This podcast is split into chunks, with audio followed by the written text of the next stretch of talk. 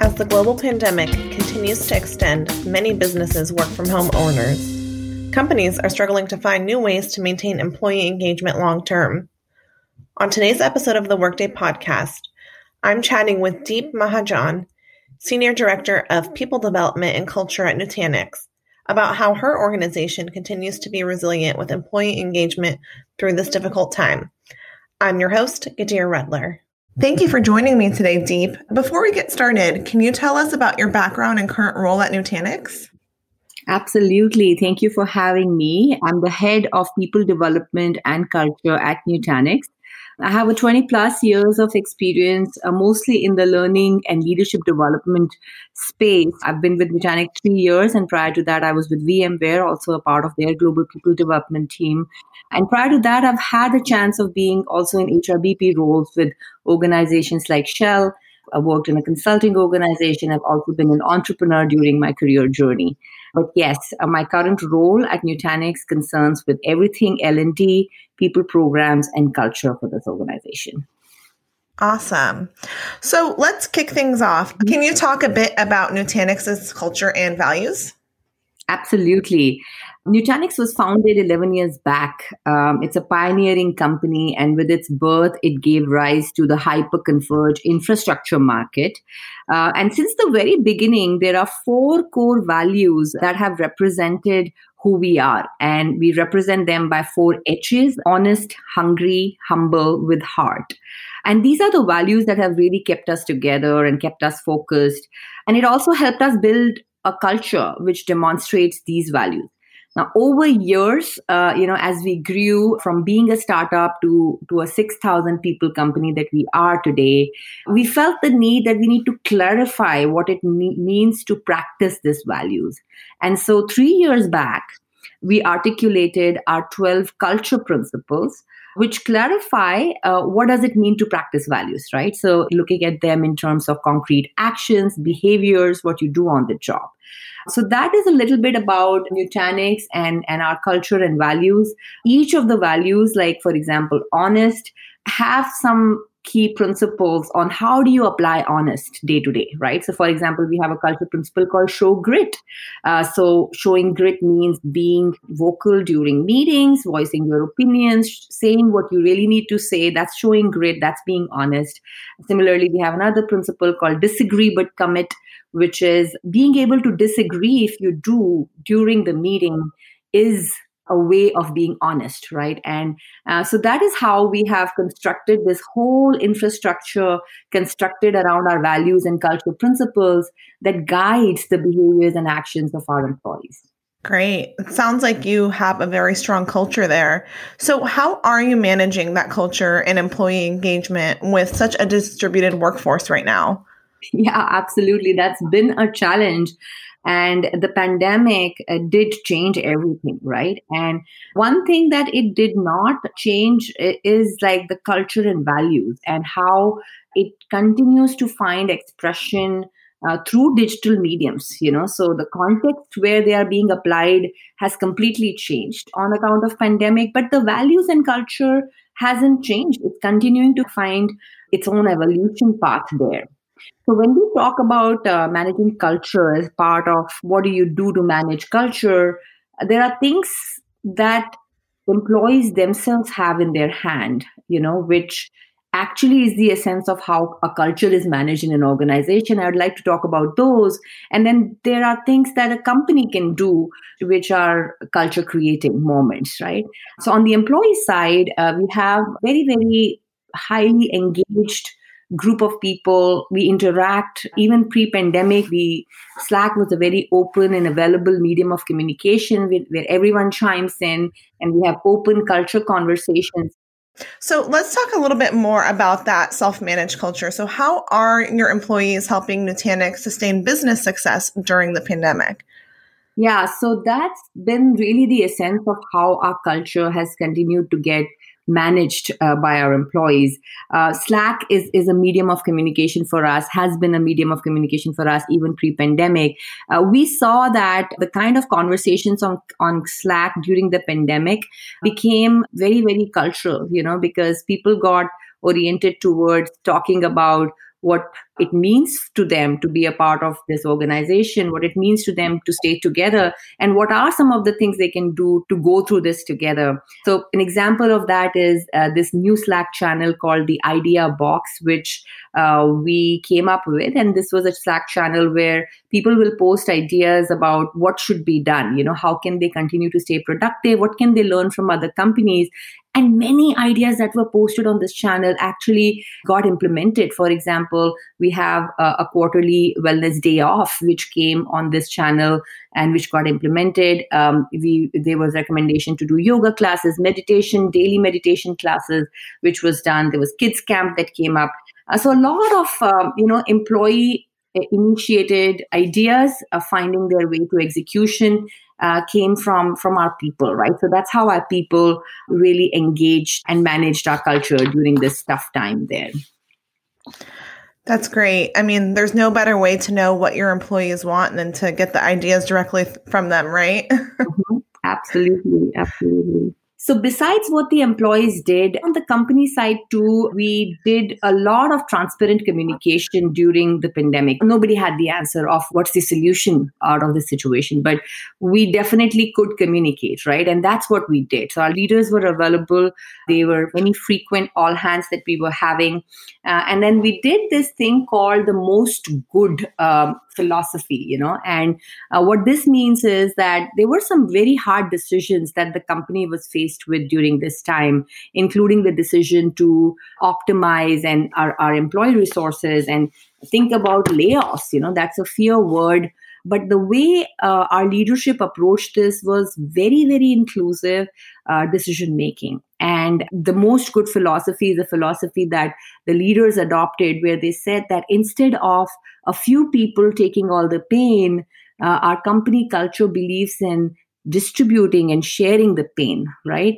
And therefore, what would you like to do in order to save some cost that we needed to save? And we did this inclusive survey which involved a lot of our leaders across the world uh, who voted uh, to to do a furlough instead of a layoff so that all of us can take share the pain and instead of a few of us having to take all of it. Um, so that's again a very big representation of how these decisions uh, which really impact people help us sustain our culture of communication, of transparency, of doing the best by our people. So that's a very significant action that uh, the company took. Uh, apart from that, our benefits have always been gracious. We have a zero copay for our benefits in the US. I've always very appreciated. Uh, and our, our leaders took an action to say, we're not going to change this. There were questions about, is this going to change now that we are in this mode of, of cost saving? And we said, no, this is very innate to who we are as a company, and nothing's going to change on that front and people will continue to enjoy the benefits that they've had because they really do need them now more than ever. So, those are some very clear actions that help us um, make a statement about the fact that our culture, principles, and values are not just writings on the wall. They are uh, they mean something. They they influence how we approach our lives, our work, our decisions, how we solve problems, and how we continue to operate through tough times. That's really interesting. So, have you had to pivot any of your people policies or processes to respond to this? I know, for example, you guys had a really unique approach to performance reviews this year. And if so, uh, what role did technology play in that? Yeah, absolutely. Uh, you know, there was change all across our people processes. There was a lot of enablement needed, uh, even change needed to be done on the system side to implement some changes. But again, it rests on our philosophies, right? And uh, one of the big things that we had to decide about right after we went into the work from home mode was whether or not to do our performance reviews. there were announcements by many prominent organizations in, in the tech sector about indefinitely delaying their performance management or not doing it or giving employees a five rating in default because it was just a weird time and, and nobody wants to be evaluated. And we saw a reason why they were doing it. But we also saw that the stage that we are in as an organization, we cannot afford to keep our performance on hold forever right we're still a growing company we also have our purpose which we cannot abandon on account of the pandemic. So we have to continue to be creative and be compassionate but still keep moving rather than taking a full stop. And so we went back to our employees, explaining them exactly this and telling them why it's still important for us to continue to focus on our true north, continue to seek alignment in our goals, and continue to have goals which can be repurposed, but still having them.